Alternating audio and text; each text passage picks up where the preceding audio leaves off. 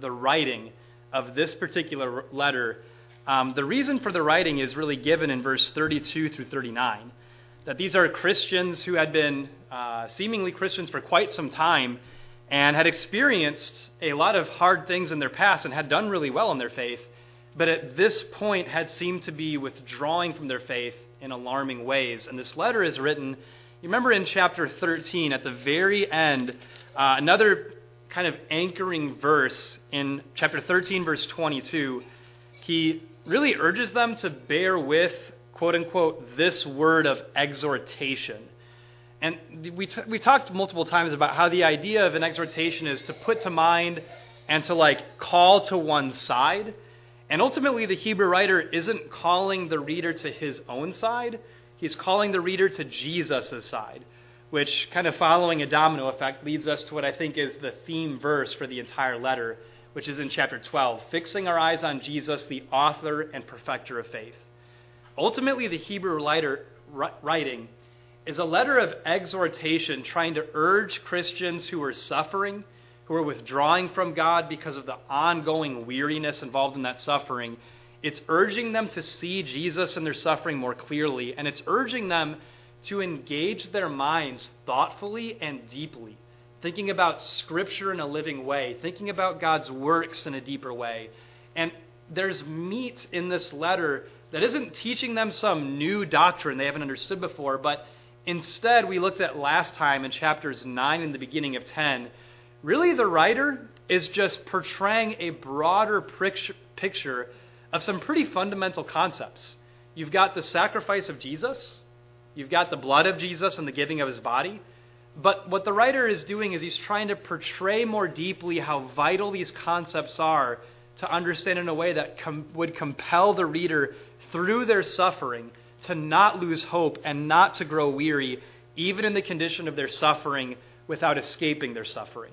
I think something to maybe grasp how important this is a way to really demotivate somebody or to slow somebody down, you think about even a runner. With a runner, you just exhaust them. You could end up putting more weight on a runner, and that could easily make it so that they just get tired and stop. You could end up putting, you know, uh, weights on their, you know, waist, weights on their legs. Um, you could just end up having them run for so long they can't take anymore. And that really seems like the condition where the Hebrews were. These Christians had been running the race for a long time, and it just seems like they were getting weighed down without realizing how their suffering was actually a way of God to liberate them rather than weigh them down. So we're going to see that in chapter 10, 19 through the end of the chapter. So, mind you, these are strong exhortations that are going to be application based that are being given to people who are actively suffering. And the solution to their suffering has not been to look for physical relief or to wait for deliverance physically so that they can finally be put at physical rest.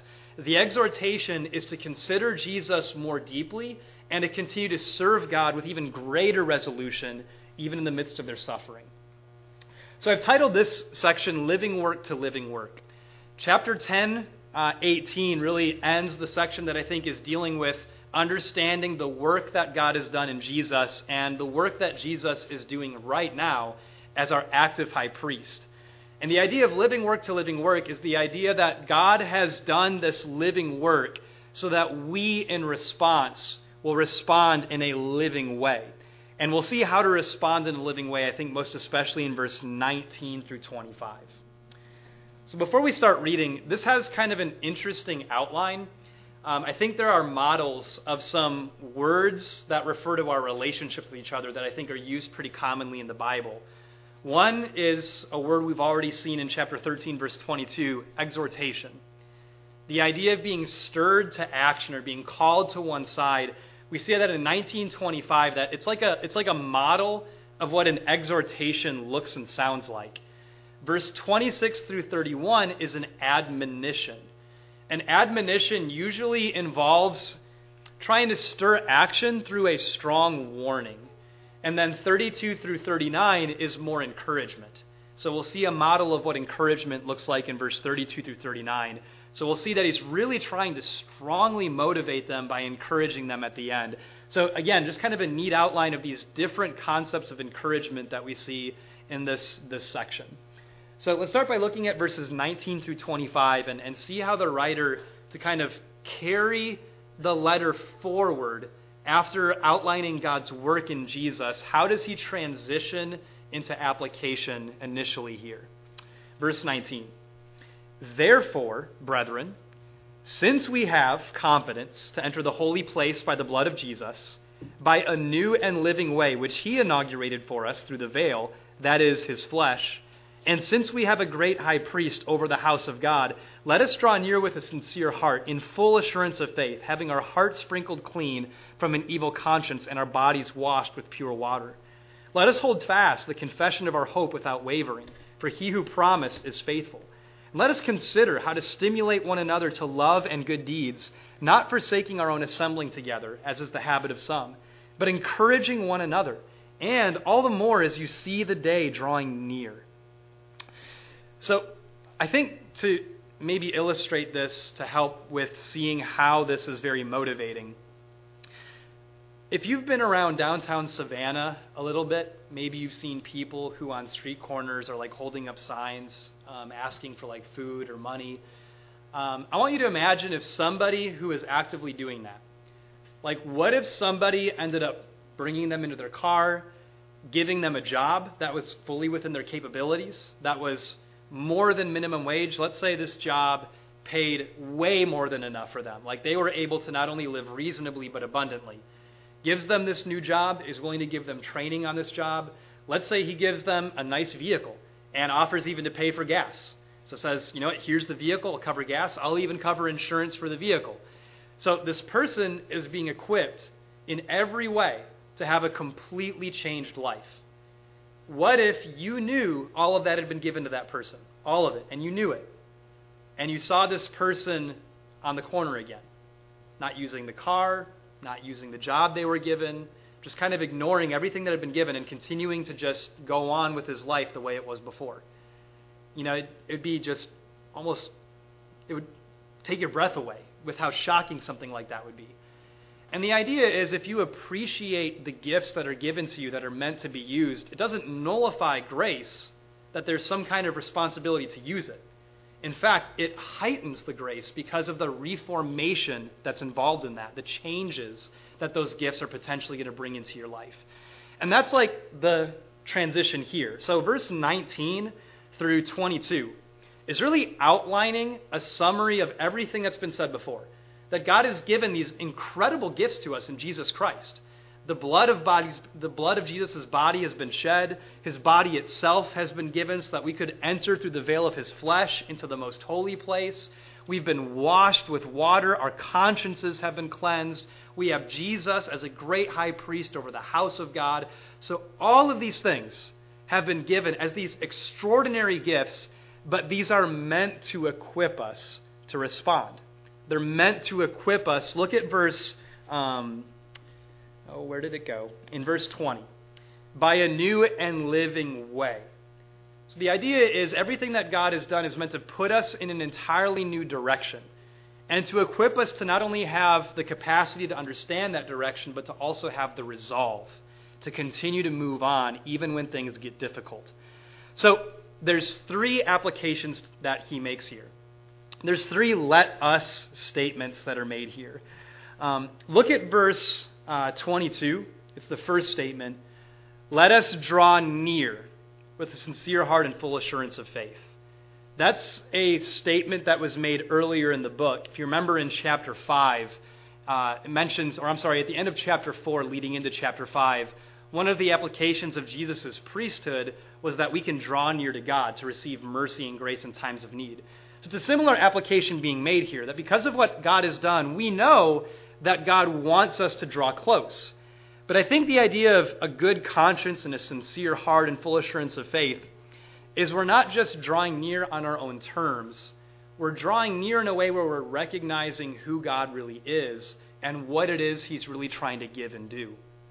So I've interacted with some people, particularly with Bible studies, where because of their mentality, what they're looking for in recognizing that there's some kind of religious Christian thing that's happening here.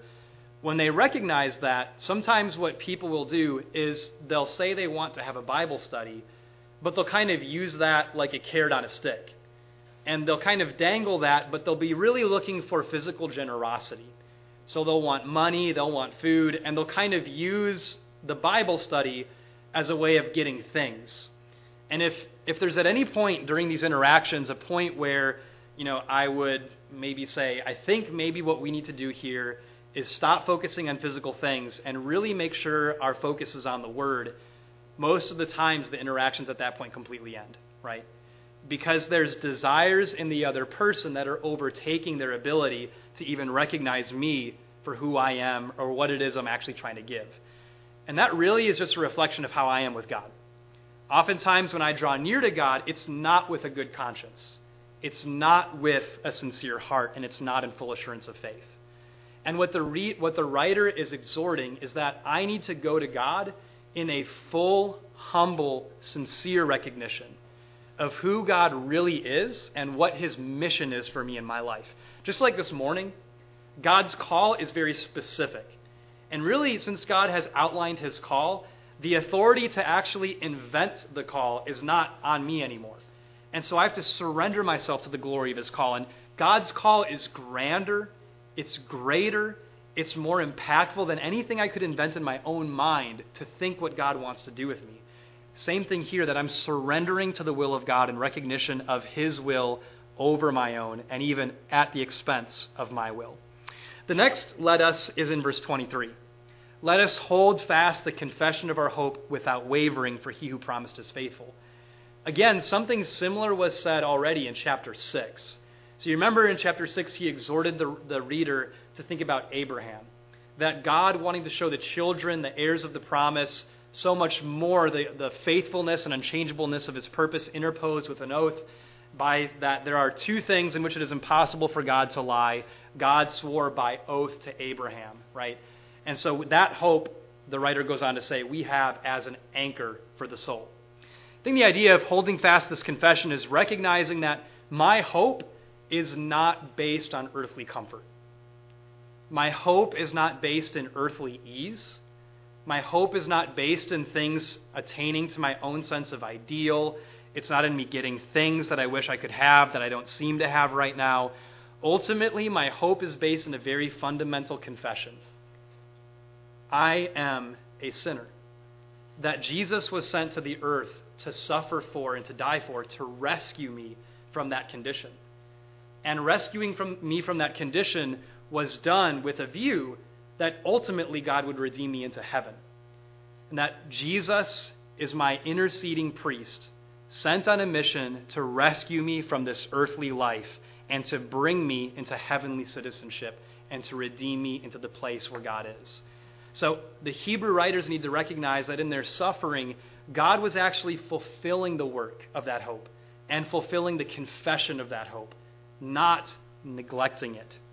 Third thing is verse 24 and 25, and I want to spend just a little bit more time on this. Let us consider how to stimulate one another to love and good deeds, not forsaking our own assembling together, as is the habit of some, but encouraging one another, and all the more as they see the day drawing near. Again, this is very similar to uh, an instruction in chapter 3, verse 13, where he says, Encourage one another day after day. Hebrews 13 will make much more specific applications of love and encouragement.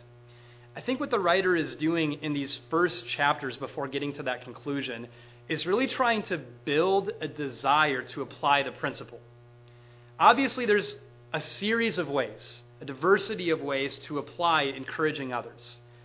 But really, fundamentally, what I need to have is an instigated desire to just even want to do that. And if I can be put in a position where I'm eager to stimulate others to love and good deeds, then those other applications have much more meaningful application in my life when I have that will. So, what does this mean? In verse 24, this word to stimulate in the New American Standard, it's really a very interesting word that's only used twice in the New Testament the only other time it's used is in the book of Acts. Do you remember Paul and Barnabas when they had a disagreement about uh, Mark whether or not Mark should go with them in ministering the gospel, they had a sharp disagreement. There was a sharp contention, and it was so sharp that they actually separated ways. Um, it's the same word. The idea is actually to provoke to the point of irritation, to create some kind of contention, to pull at passion. Obviously, this is not being used in a negative context at all. This, in turn, is actually a very positive application of that word. So it's the idea of when we come together, there's a sense of resolve where I want others to leave with this sense of like indignation or irritation of something's got to be done. Like, I can't leave here and just not do anything. There's got to be some sense of fiery resolve of feeling necessity to apply God's will. That I want to do God's will with more passion than when I came in today. That when I interact with you, when I'm finished with that interaction, it should fill me with a greater desire to want to love and serve. So, how do we do this? There are different members who each respond differently, right? So, I don't think it's just one way that we stir people up to love and good works. Some people are so discouraged and so disheartened that they just need time and encouragement and gentleness and attention, and that itself will stir them up with a resolve to serve just by simply receiving a gentle touch and mercy. There are some people who are hiding sin, and what they need is someone to help them to see that sin, but also to help them to see that there's forgiveness and reconciliation through repentance. There's some people who are already passionate in wanting to serve, and just a scriptural conversation or just a word of encouragement about that could really stir them up to want to go to action. I think some other methods are seen in the next sections, verse 26 through 31. Sometimes talking about the seriousness of sin and the seriousness of our relationship with God can be very stirring. Verse 32 through 39, talking about our, our responsibility as Christians and how God is concerned and cares about what we do in faith, how God recognizes what we do in faith. But also recognizing what we are doing can be very motivating. And I think we'll see that very clearly at the end of chapter 10 that the writer is not only aware of very specific ways that these Christians have served, but he wants them to remember that God is also aware and will not forget what they have done. It's also a method of encouragement at the end of chapter 6 as well. He mentions that God is not so unjust as to forget what they had done in the past, right? So, thoughtfulness and consideration what do people specifically need? I think maybe an even more specific way of applying this. Our assemblies are oftentimes an opportunity to see brethren we don't see at any other time. And I think something that can be helpful in, in distinctively applying this is working with your spouse or by yourself to think about one person and really how to encourage one person to have more resolve or encouragement to serve the Lord and just trying to think like what what can help this person have a deeper sense of motivation to want to serve the Lord. Because this is talking about considering how to stimulate, right? So how can I stimulate this person to be stirred up to love and good works? And in verse 25 at the end, you notice that as I grow in my faith and more vividly set my eyes on Jesus, and the nearness of my hope seems clearer and clearer, this resolve and consideration ought to be growing in my heart as a result. So, 26 through 31. Let's look at this admonition that's made here as well. For if we go on sinning willfully after receiving the knowledge of the truth, there no longer remains a sacrifice for sins, but a terrifying expectation of judgment and the fury of a fire which will consume the adversaries. Anyone who has set aside the law of Moses dies without mercy of the testimony of two or three witnesses. How much severer punishment do you think he will deserve who has trampled underfoot the Son of God, and has regarded as unclean the blood of the covenant by which, by which he was sanctified, and has insulted the Spirit of grace? For we know him who said, Vengeance is mine, I will repay. And again, the Lord will judge his people. It is a terrifying thing to fall into the hands of the living God. So, interesting thing, real quick the Hebrew writer threads his letter with very seemingly harsh admonitions.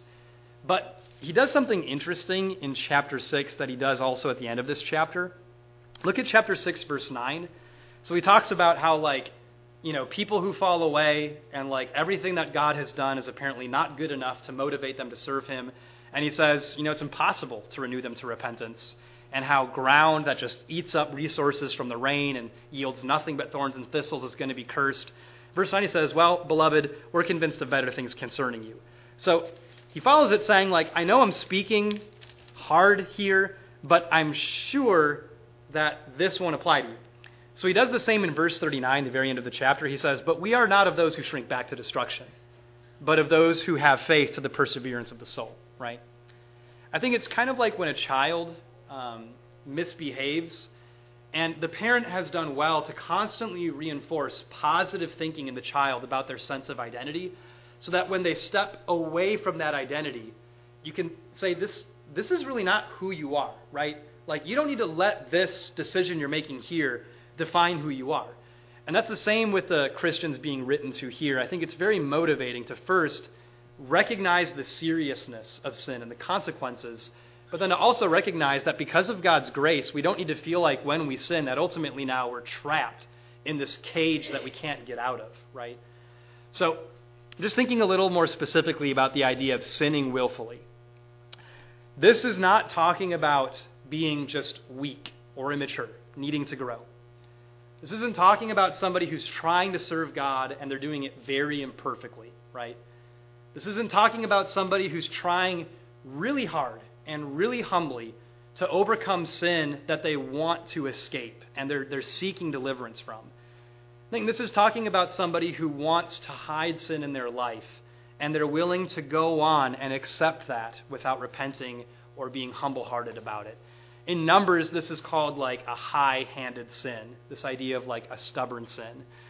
So if Jesus' sacrifice, as it's been established in chapters 9 and 10, is all there is, there's that one sacrifice for all time. As he said in chapter 6, if all this work that God has done to magnify the love of God in Christ and in his sacrifice, if the value of that sacrifice, the love within that sacrifice, is not enough to motivate us to live in a new way with zeal, there's really nothing left. There's no other sacrifice that's going to be any other motivating or heart changing.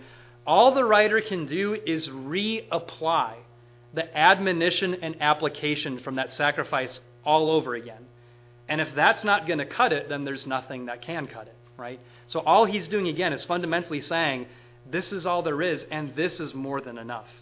So look what he says trampled underfoot the Son of God in verse 29. I don't know if some of you have heard of these Black Friday like riots where people like it seems like it always happens at Walmart. People like trample in because they want like a sale for like ten dollars off of a blender or something, and like people die because they get trampled by the crowd rushing in. And you have to imagine if somebody doesn't, if they're not aware that they've stepped on somebody and like broken their neck because they're in this crowd almost like just like a rabid animal trying to get this discount, does that exempt them from having done something evil, right? In fact, it almost makes it worse. Like, how could you not know? You literally like were crushing somebody on your way in. You know, so the fact that they didn't know doesn't exempt them. In a lot of ways, it makes it worse. And that's the point here. We know Jesus and how he suffered in verse 27 and 28 on the law of Moses, which had shadows of the sacrifice of Jesus, but that was all, just shadows. And if people were punished without mercy on the evidence of two or three witnesses for that, well, how much worse can we be expected to be accounted by the Father for disregarding his Son, right? So you have the testimony, the witness of Jesus, the testimony of his blood, but then you have the testimony of the Spirit. So that's two witnesses that you have. Even to, to insult, I think, carries with it the idea of devaluing. Um, I think most often, if not all the time, the idea of an, of an insult is to devalue somebody, right? Like in some kind of statement about a person, whether it's a joke or whatever. To insult is generally to devalue someone's worth, devalue their thinking, devalue their ability, devalue just who they are as a person, devalue their appearance. So, when it's talking about the spirit of grace, remember in Ephesians 3, Paul talked about the unfathomable riches in Christ. These unfathomable riches in grace that's been given to us in Christ Jesus. People who like riotously plunge into Walmart and people die because they're being trampled. The idea is they're so fixated on the value of one thing, they totally ignore the value of the other. And that's why these stories about Black Friday riots resulting in death, like they become like Facebook famous and all that. They get like, um, oh, there's like a, a word for internet fame. Um, it's because we recognize how silly that is. Like, because you wanted a discount on an item, you devalued the life of a person? Like, the madness. But that's the point here is God has given us grace in his spirit. A grace that can be easily taken for granted and devalued. And the appeal is if we cannot value the grace given by God's Spirit, then it shows that our focus is like those people in those riots. We are fixated on the wrong value, and in the process, have insulted the Spirit of grace. Third witness is in verse 30 and 31, the Father. You have these three witnesses, which makes the punishment absolute.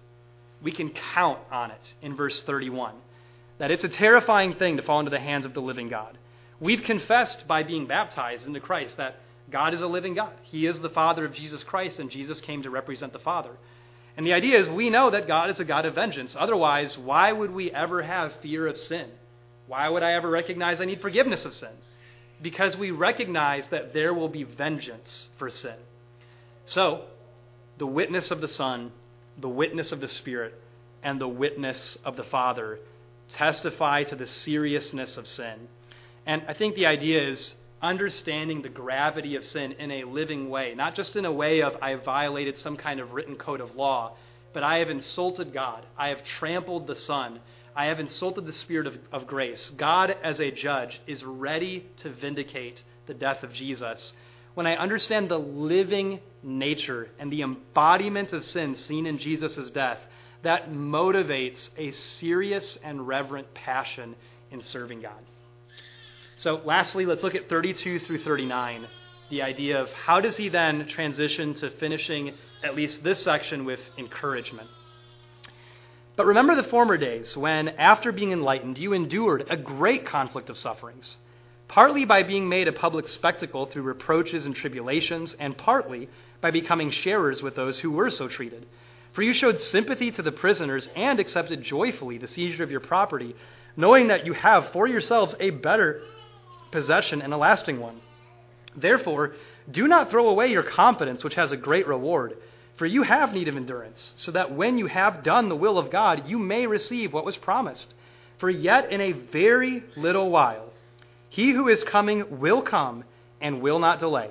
But my righteous one shall live by faith. And if he shrinks back, my soul has no pleasure in him. But we are not of those who shrink back to destruction, but of those who have faith to the persevering of the soul. So I love this for one, people can change, right? Just because somebody has been faithful in the past doesn't mean they're going to be faithful forever.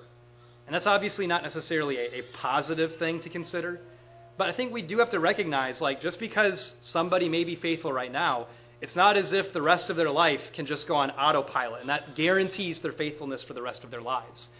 But if somebody in maybe some kind of disappointing way, has withdrawn from God. Maybe even they've fully withdrawn from God. The Hebrew writer is saying that person can change too, right? As long as somebody is drawing breath, if they've responded to God in the past, there is something in their heart that can be drawn from to continue to make that change again. So in verse 39, I'm, I'm just so encouraged by the hope of that statement. That even though he recognizes that the Hebrew Christians he's writing to are in a discouraging position, that's not the end of the story. They can be inspired to change still.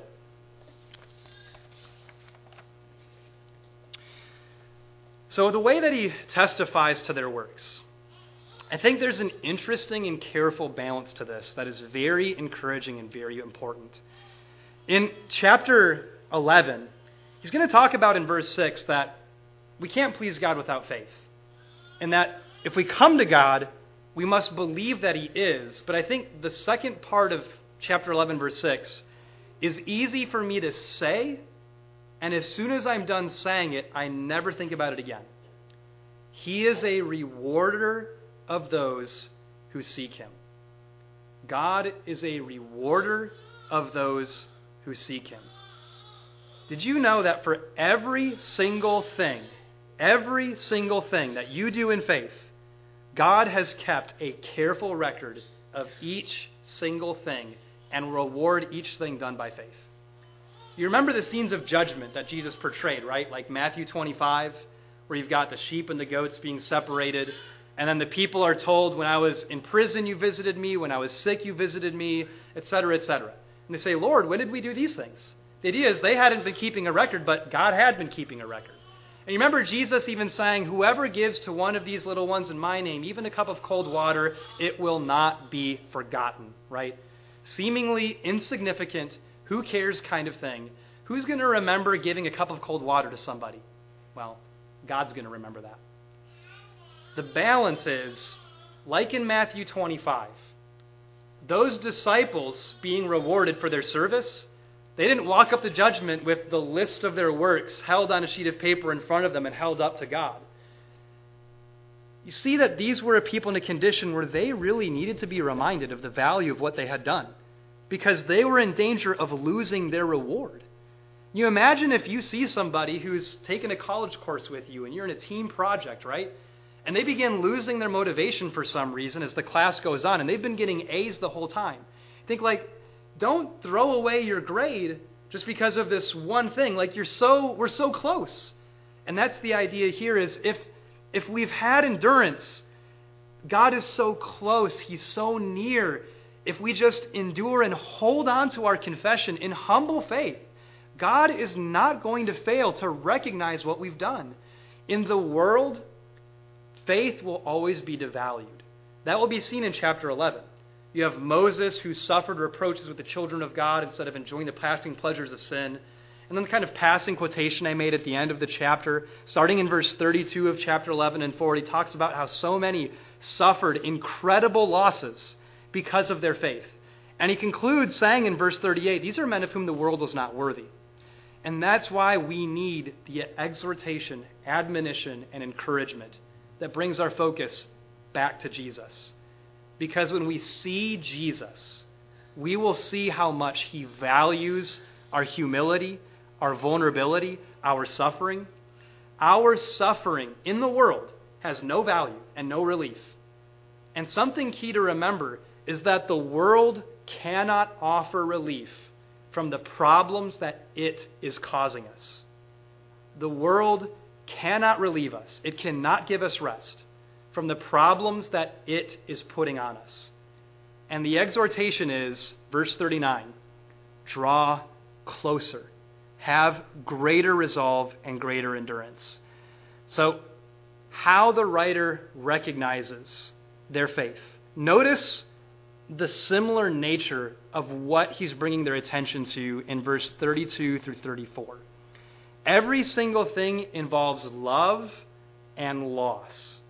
So, for one, they endured a great conflict of sufferings. So there's love for the Lord and loss coming as a result. Verse 33 how did that happen? Partly by being made a public spectacle through reproaches and tribulations, being shares with those who were so treated. Love and loss. Verse 34 showing sympathy to the prisoners and accepting joyfully the seizure of their property, knowing they have a better possession, a lasting one love and loss. Faith is made most evident when serving God demands both love and loss. And that really is what's going to draw out of my heart whether or not my service to God is genuine. Whether or not I'm serving God just out of convenience and hobby, or whether or not this really is something that I'm willing to give my life for. When I am willing to lay down my life for the love of God and the love of His people. So, the principle, I think, in this encouragement, seeing how close God is, seeing that God is an active deliverer, seeing that God's hope is right ahead of me, gives me the perspective that I need to confidently suffer losses when I'm rooted in the love of God. And so in chapter 13, I want you to look forward just briefly. Um, in verse 12 through 14, he makes a very strange, almost like vivid application that's different from all the other applications that he makes in chapter 13. He talks about the bodies of the sin sacrifices are taken outside the camp and their bodies are burned, and it's, it's very strange. But then it says in verse 12, Therefore Jesus also, that he might sanctify the people through his own blood, suffered outside the gate. And here I think is one of the grand statements of Hebrews. So, let us go out to him outside the camp, bearing his reproach. For here we do not have a lasting city, but we are seeking the city which is to come. The Hebrew writer is going to hammer on that point for the rest of the letter. What does it look like to seek the city which is to come? Look at verse 34 again in the end of the verse. Why were they willing to suffer love or loss because of their love? They recognized the possession they had ahead of them. He is going to hammer that in chapter 11. He's going to end chapter 12 talking about how we've come to Mount Zion, the heavenly Jerusalem, the myriad of angels, the church of the firstborn, and the spirit of the saints made perfect. It's going to keep hammering the point. We have a possession in heaven that gives context to all the losses we suffer here.